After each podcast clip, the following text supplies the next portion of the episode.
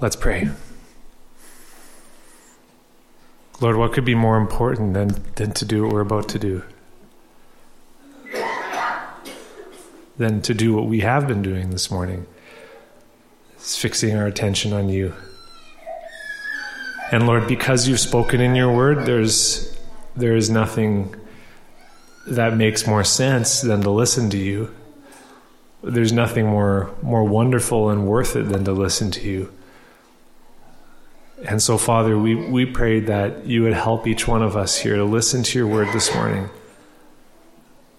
for your glory and for our joy, that we would delight in your word this morning, that we would delight in you as we delight in, our, in your word, and that our delight would bring you great glory. Father, by your Holy Spirit, may we do more than hear words this morning, O God, but may we see you. And I ask this in Jesus' name. Amen. Please have a seat.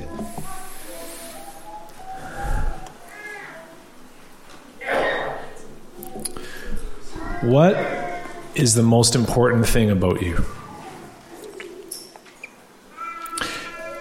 If a complete stranger needed to know one thing about you that would help them understand at the most basic level who you are, what would it be? Would it be something about the way you look, your body? Would it be something about your life story, your background, your accomplishments? Would it be something wrong with you, like a weakness or a sickness or a loss? Or would it be something even more basic than all this? Over 60 years ago, A.W. Tozer wrote a, an important book called The Knowledge of the Holy, and he opened up the first chapter of that book with these words What comes into our minds when we think about God is the most important thing about us. Do you think he's right? That your thoughts about God are the most important thing about you? I, I, I think so. Just full disclosure, I agree with I agree with Tozer. Time and time again, I've seen how the problems in our lives, our churches, and our world all come from low views of God or incorrect views of God. And that's actually what, what Tozer pointed to in the introduction to his book a few pages earlier. He said, and again, remember, he's speaking 60 years ago. The church has surrendered her once lofty concept of God and has substituted it for one so low, so ignoble as to be utterly unworthy of thinking, worshiping men. This she has done not deliberately, but little by little and without her knowledge. The low view of God, entertained almost universally among Christians, is the cause of a hundred lesser evils everywhere among us. In the 90s, David Wells wrote an important book called No Place for Truth, and he traced how the, the way in which God rests so lightly on our minds and hearts is the, the source behind so much of what's wrong.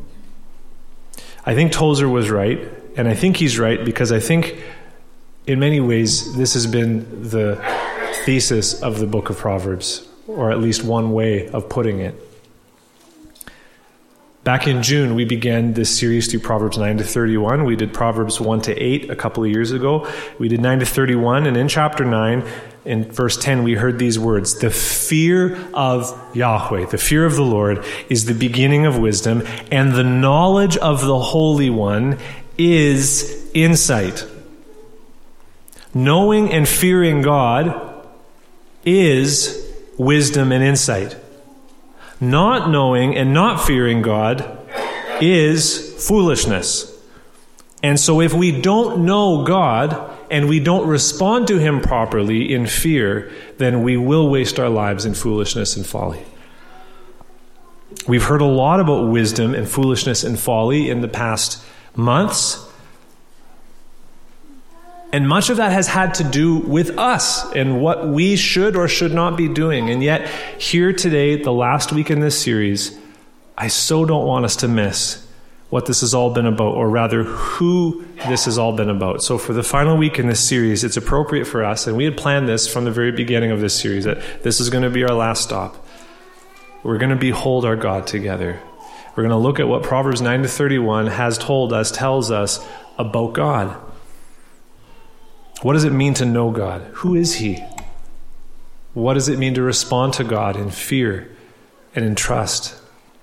These are the questions we're going to be answering this morning or seeking to answer as we end our series back at the beginning of wisdom itself, or rather, Himself. And so there's three main headings this morning knowing God, fearing God, trusting God.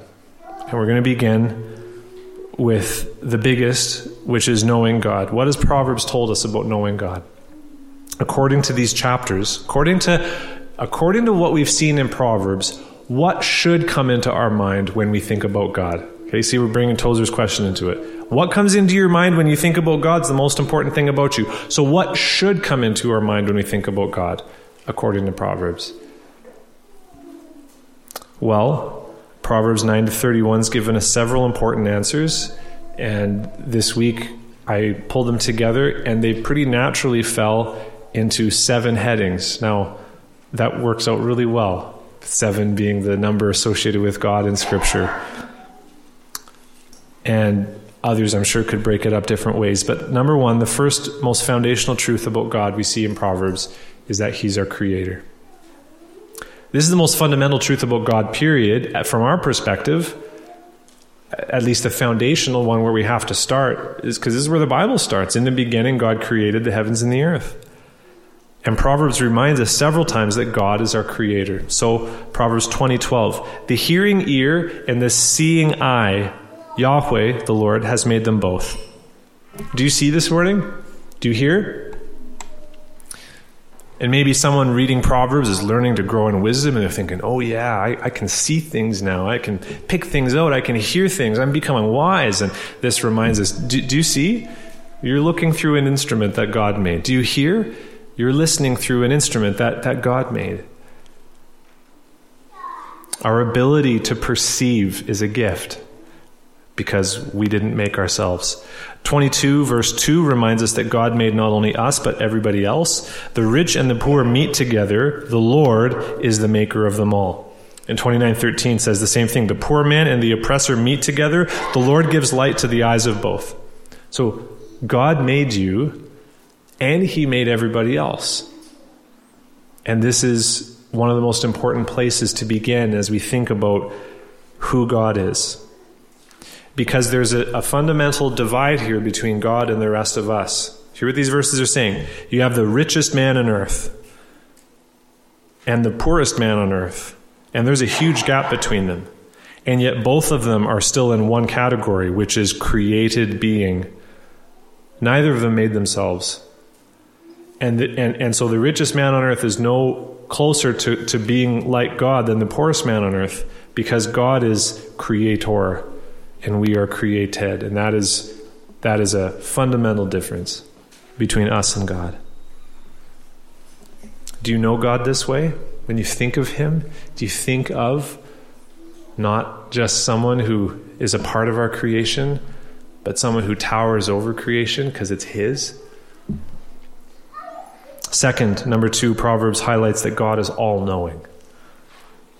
Proverbs 15:3 The eyes of the Lord are in every place keeping watch on the evil and the good. You can't keep a secret from God. This thought terrified me as a child, and some of you were likely terrified by that little song, "Oh be careful little eyes what you see." Oh, be careful, little eyes, what you see. There's a Father up above who is looking down in love. Oh, be careful, little eyes, what you see. Or be careful, little feet, where you go. And it went on and on. And it was this idea that God sees everything, so be careful. That's actually a pretty good thought. We should teach our kids that idea, if not that song. Because Proverbs reveals a God who knows absolutely everything, from whom no secrets can be kept. Proverbs 15:11, Sheol and Abaddon, okay? Death and hell would be a way to sum that up in our modern way of putting things. The place of death and destruction, death and hell, lie open before the Lord. How much more the hearts of the children of man? The shadowy realms of death and hell are exposed to God's sight. So, how much more the depths of your heart? God sees all. And He's not just passively observing and, and taking interest in it, He is testing, evaluating. Proverbs 16 2 All the ways of a man are pure in his own eyes, but the Lord weighs the Spirit. We all think we're doing pretty good, but it's, it's God's evaluation that matters. He's the one who's weighing the Spirit. Proverbs 17 3 The crucible is for silver, and the furnace is for gold, and the Lord tests hearts. And, and God tests hearts in the same way that we purify gold and silver, often through a lot of heat, a lot of struggle and trial, and, and, and often it's when we're in the furnace that the real us comes out. Sometimes we say, oh, that, that wasn't actually me. Well, that actually is where the real us comes out in the furnace. God evaluates what's going on in our hearts, and He knows what's going on in our hearts better than we do. 2027 is very interesting. The spirit of man is the lamp of the Lord, searching all his innermost parts. And the way that the way that uh, that I was led to take it this week through some some, some commentaries and some study tools is is that the word spirit there, the spirit is the same word for breath, the breath of man. And the idea is that our breath so often comes out in words. And so it's the idea here that what comes out of us, which is our words, actually is what shows what's on the inside of us. That's kind of what this verse is saying. So it's very similar to what Jesus said out of the abundance of his heart, out of the heart, the mouth speaks. Right? What comes out of us shows what's inside of us. But God knew what was inside of us all along. And this whole process that what comes out shows what's inside, God oversees. Two more proverbs show the way that God sees all. Every way of a man is right in his own eyes. Again, we all, we all think we're doing good, but the Lord weighs the heart. In 24:12, if you say, "Behold, we did not know this," does not he who weighs the heart perceive it? Does not he who keeps watch over your soul know it? And will he not repay man according to his work? God knows, God sees. Do you know this? When you, when you think about God, do you know him in this way? A God from whom you, you can't keep a secret hidden. You can't deceive him or trick him or impress him. He sees all thoughts and motives. Do you know the God who knows everything? This leads us into our third truth about God is that God is sovereign. This is a wonderful truth about God, a truth that comes up over and over again in the Bible. R.C. Sproul once said that this is God's favorite truth about himself as he looked at the way that this truth was celebrated in the Bible. And he said, If I was God, this would be my favorite truth as well. And that's a dangerous thing to say, but I think he's on to something because Proverbs celebrates again and again, and the Bible celebrates again and again, that God does not simply see and know, but he is actively involved in running the world. That's what it means to be sovereign, right? The word, we've heard the word sovereign in the news a lot in the past couple of weeks because our sovereign died. Sovereign has to do with being a ruler, a king or a queen. God's sovereignty speaks about the way that he rules this world according to his purposes. He's the true king, and he is sovereign over big events and small details. Proverbs 16:4 tells us that the Lord has made everything for its purpose, even the wicked for the day of trouble. Now, the word here for make, the Lord has made everything. That word for make is not speaking about creation per se. It's a word that has this sense of execute. And it's often used to speak about God's sovereign control over the world. So it's the word that's used in Isaiah 43:13 where God says, "Also henceforth I am he. There is none who can deliver from my hand. I work, and who can turn it back?" That's God's sovereignty. A God sovereign who does something and no one can get in his way and stop him. And so that's why back in Proverbs 16:4, the NIV gets at the sense of the word when it translates it the Lord works out everything to its proper end, even the wicked for a day of disaster. Even the wicked are a part of God's plan for what is unfolding. The Lord is sovereign over all things. Now, God does not make anybody wicked, but the wicked and their wickedness are within the sovereign plan of God. Think of think of uh, Joseph and his brothers.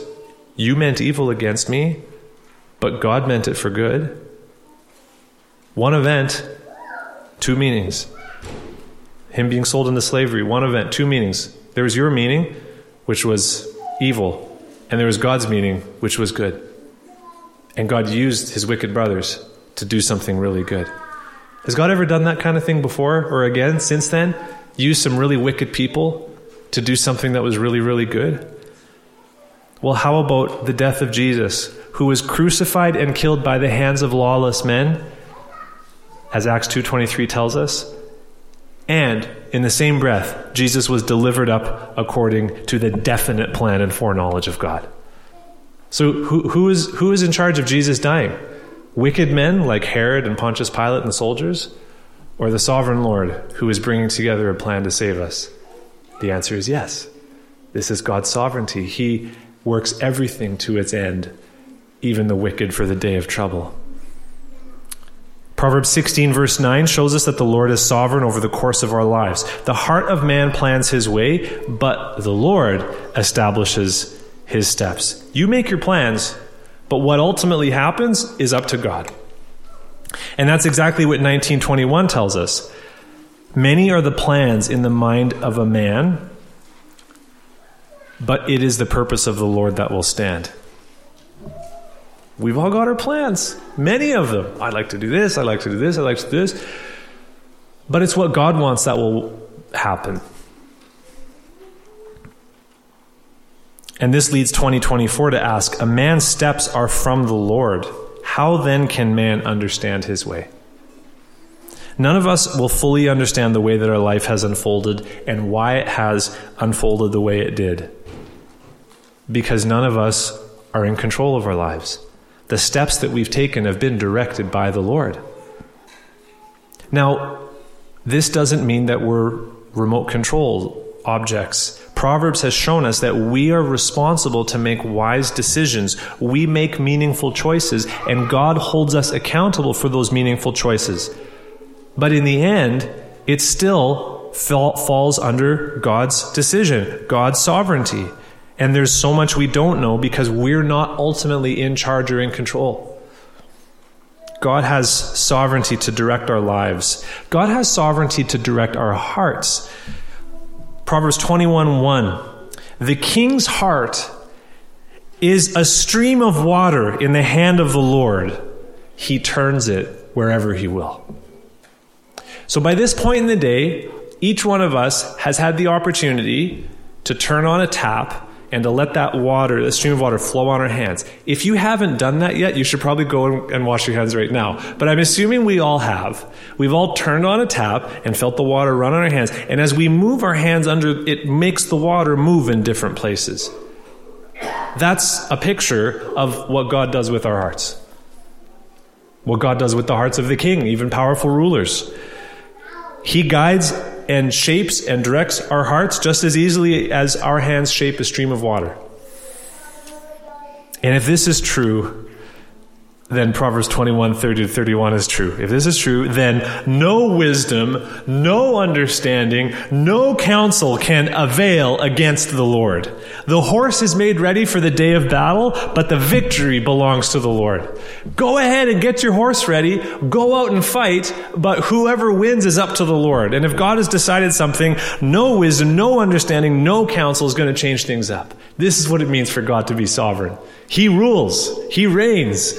And what he wants to happen, happens. Big things like battles, and even small things like the roll of a dice.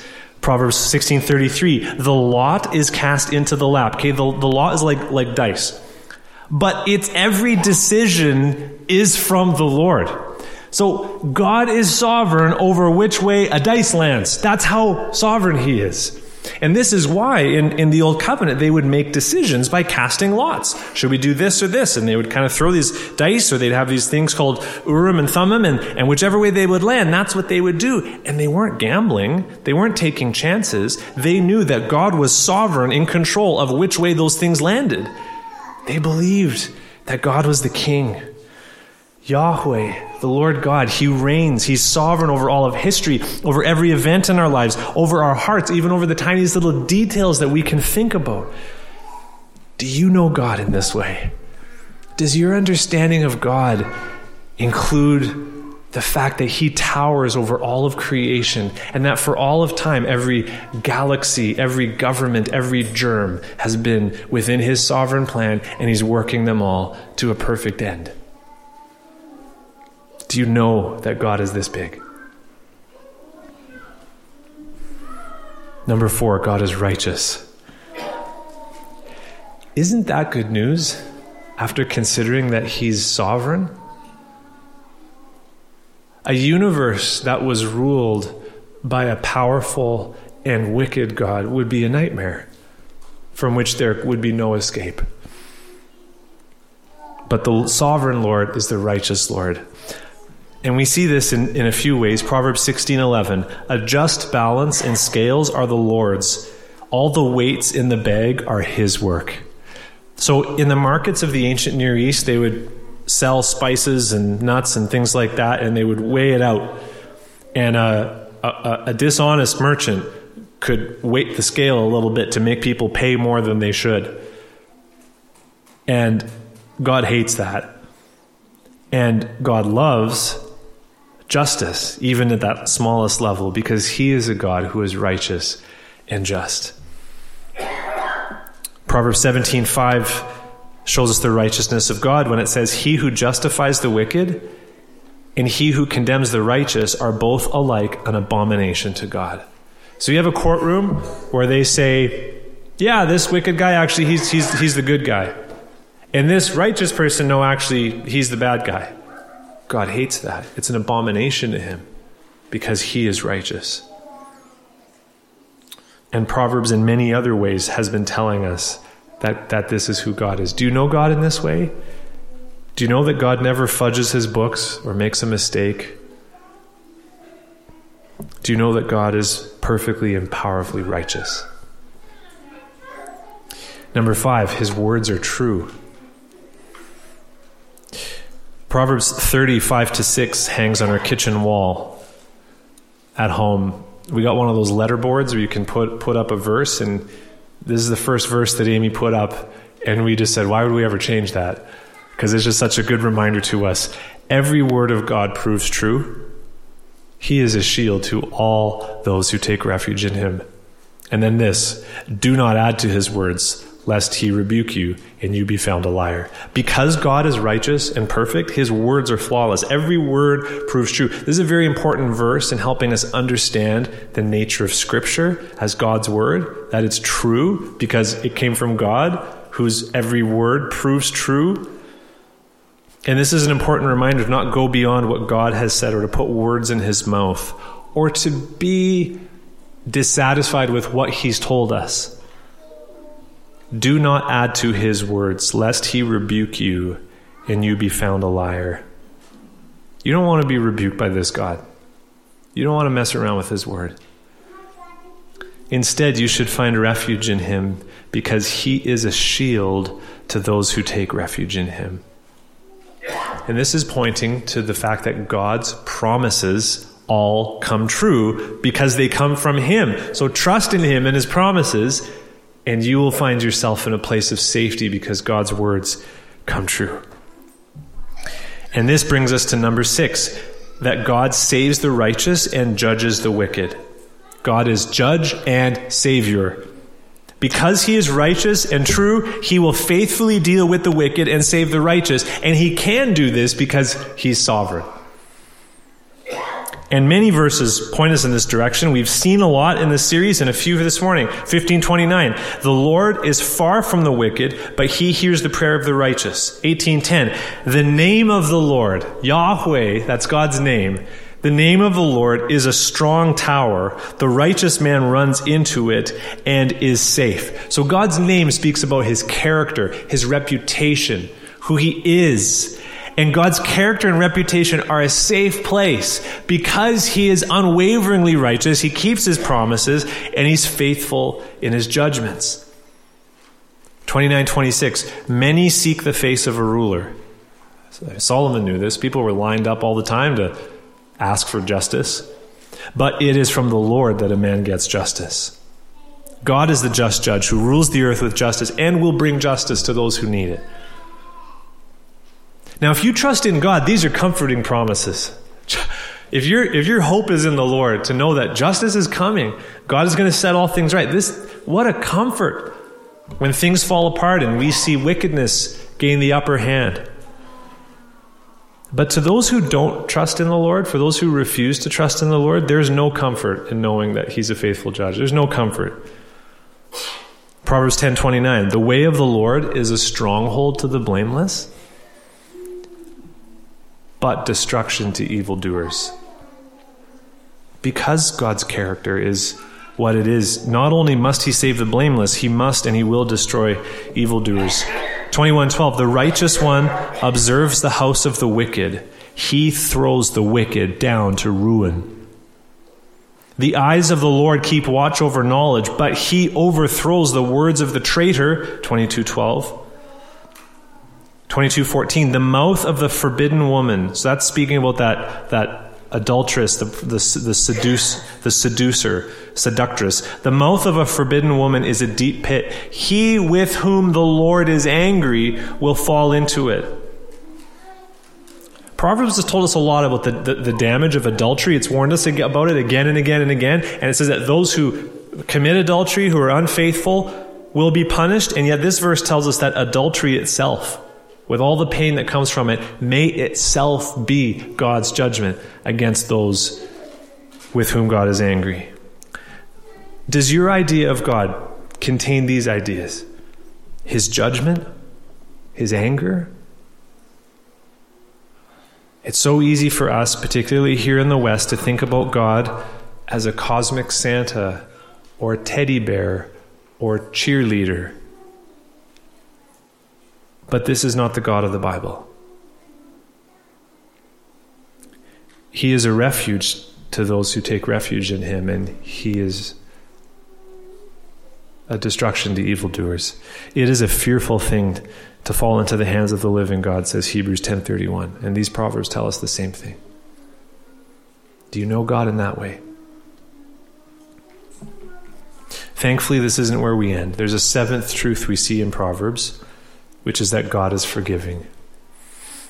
By steadfast love and faithfulness, iniquity is atoned for, and by the fear of the Lord, one turns away from evil. Proverbs 16 6.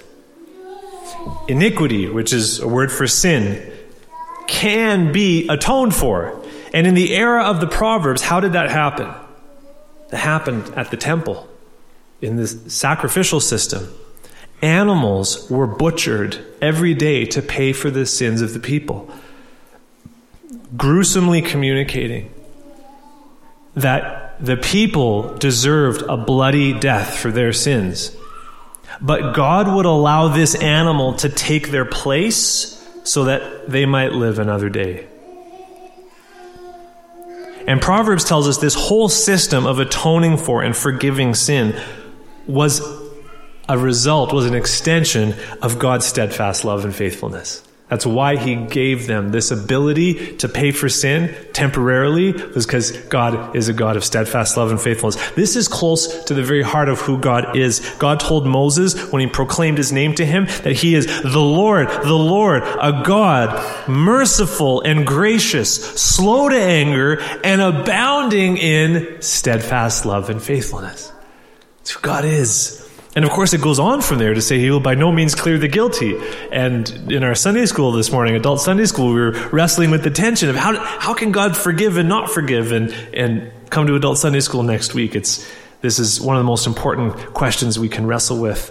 And the resolution is in the cross.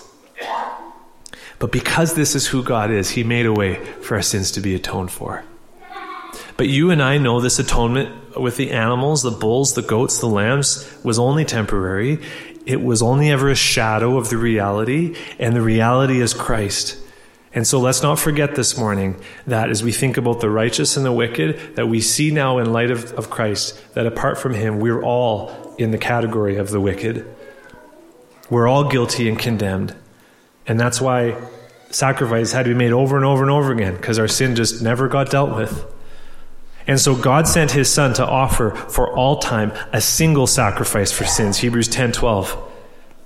Jesus bore our sins in his body on the tree and paid for them once and for all. And so in the death of Jesus, we see the fullest picture of God's love and God's forgiveness. In the cross, we see this verse from the Proverbs 16:6 shining so clearly by steadfast love and faithfulness, most clearly in Jesus Christ crucified, iniquity is atoned for. And, and in fact, if we if we work backwards to this list, we see that in the cross of Jesus, in his death, we see these attributes of God coming to full flower and full crescendo. So we see God's forgiveness there. We see the way that God is a just judge, punishing our sin in the person of Jesus, saving the righteous who have trusted in him through Jesus. We see the truth of God's words. If we go back to God's words being true, as he promised a Savior, and the Savior finally came. The cross demonstrates God's righteousness. Romans 3:25 talks about that. For centuries, God passed over people's sins.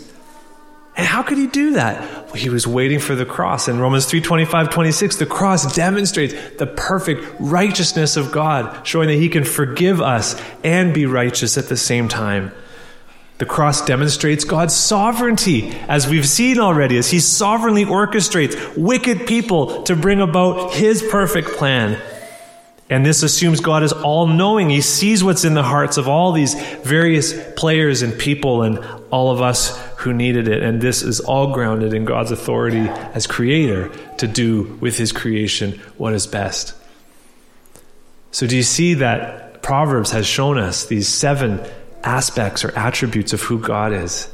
And we see them throughout all of Scripture, and we see them with brilliant clarity in the death of Jesus on the cross. And that's why the New Testament repeatedly points to the death of Christ as the pinnacle of the revelation of God's glory. That's where we see it shining the brightest. So if you would know God, and we're not, we're not done here. We have two more points that we're, we're going to move through. But if you would know God, read the Proverbs and don't take your eyes off the cross. Behold our God. Now, if all of this is true, if this is, if this is at least a big part of what it means to know God, to know Him in these ways, then how should we respond to God? And Proverbs furnishes us with two major answers to this question. The first answer is that we should fear Him. We should fear Him. Proverbs had so much to say about this. Proverbs 1 7, the fear of the Lord is the beginning of knowledge. We've read 9 10 already. The fear of the Lord is the beginning of wisdom. 1533, the fear of the Lord is instruction in wisdom. Many times throughout this series, we've heard about those who fear God. And there's three more Proverbs we'll read today. 1923, the fear of the Lord leads to life, and whoever has it rests satisfied. He will not be visited by harm. 23, 17 to 18. Let not your heart envy sinners, but continue in the fear of the Lord all the day. Surely there is a future and your hope will not be cut off. 28, 14. Blessed is the one who fears the Lord always, but whoever hardens his heart will fall into calamity. In light of everything that we've seen here about God, how could we not fear him? And yet, this is where many people trip up. Because the idea of fearing God seems so out of place with, with many of our modern ideas about God. And it especially might feel out of place even with what we see in Scripture about the love of God. If God is loving and kind, and how can we fear Him? And doesn't the Bible tell us again and again to fear not? I mean, every time an angel shows up, it's the first thing they got to say fear not. And that's true. And yet, the Bible also tells us repeatedly that we should fear, and sometimes in the same breath. When God came down onto Mount Sinai, this fire and the smoke and the sound of the loud trumpet. The people were terrified. And Moses said to them, Exodus 20 20, listen to these words very carefully. Do not fear, for God has come to test you, that the fear of him may be before you, that you may not sin. Don't fear, because God's just come to make sure that you fear him. Does that make sense to you? Or what about these words from Jesus, Luke 12, 4 to 7? I tell you, my friends, do not fear those who kill the body, and after that have nothing more that they can do. But I will warn you whom to fear. Fear him who, after he has killed, has authority to cast into hell. Who's that? That's not Satan, that's God. Yes, I tell you, fear him. Are not five, without taking a breath, I mean, I'm sure he took a breath, but just right, right, goes right into it. Are not five sparrows sold for two pennies, and not one of them is forgotten before God? Why, even the hairs of your head are numbered. Fear not, for you are of more value than many sparrows. Fear God, who can throw you into hell, and fear not, because you're so much more valuable to him than many sparrows. How does this work? The best way that I can understand it is to say that there is a sense in which we should fear God and there is a sense in which we should not fear God. We should not fear to draw near to God. See, that was the problem at Mount Sinai. God came down and the people wanted to run away, and Moses says, No, don't fear. We should not fear to draw near to God. I mean, we come with fear and trembling, so even here we got to watch our language. But the fear that makes us want to take off from God and never come back, that's not the kind of fear that we should have. We should know that God has come down with our best interests in mind. But one of those interests is to cause us to fear Him that we might not sin, that we might not turn against Him. So we could put it this way we don't want to have a fear of God that makes us run away from Him we want the fear of God that makes us never, ever want to run away from Him. The fear of God keeps us from walking away of Him because we, we properly fear what will happen to us when we do.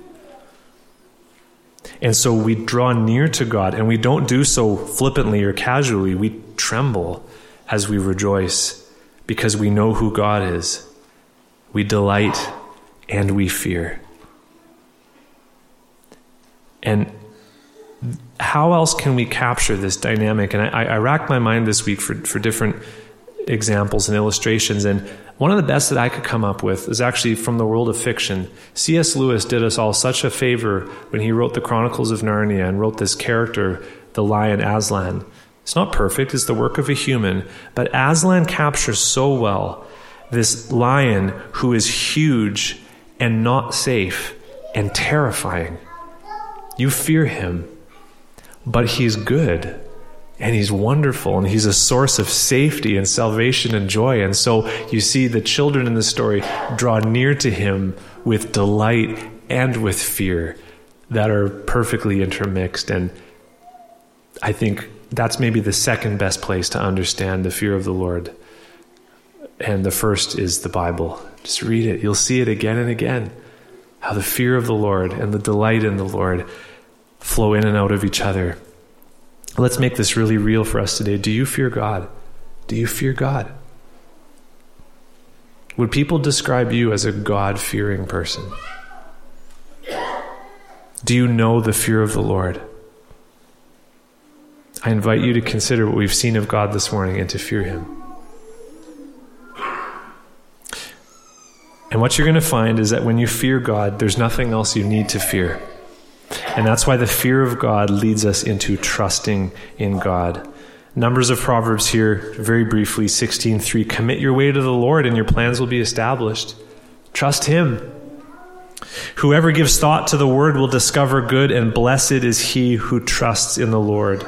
1620 do not say, I will repay evil. Wait for the Lord and he will deliver you. 2022. Trust in him, even if it takes patience. Trust. Trust in him. Sometimes we have to wait, but what's the alternative? 2925. The fear of man lays a snare, but whoever trusts in the Lord is safe. You notice there fear and trust? And here's what we can see here as we sum all of this up. It is not a choice between fearing or not fearing. It is a choice between whom we fear. We can fear man and, and walk right into a snare, or we can fear and trust the Lord and find ourselves safe.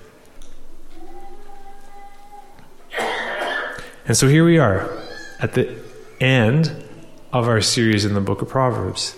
And yet we find ourselves all the way actually back at the beginning. My hope for many of us is that we find ourselves here at the beginning knowing that we're just getting started on the journey of wisdom. We don't have wisdom under our belt, right? And we've learned that in this series that if you think you've got wisdom under your belt, that you actually don't, you know nothing. So I hope that this series has brought to us a sense of humility. And yet here we find ourselves at the beginning of wisdom, knowing, fearing, and trusting the Lord. So this week, how are you going to put this into practice? How are you going to put these things into practice? Will you seek God in His Word? Will you approach God in prayer? Will you ask Him to empower you to know Him and to fear Him and to trust Him? By now, I hope we know how we do these things.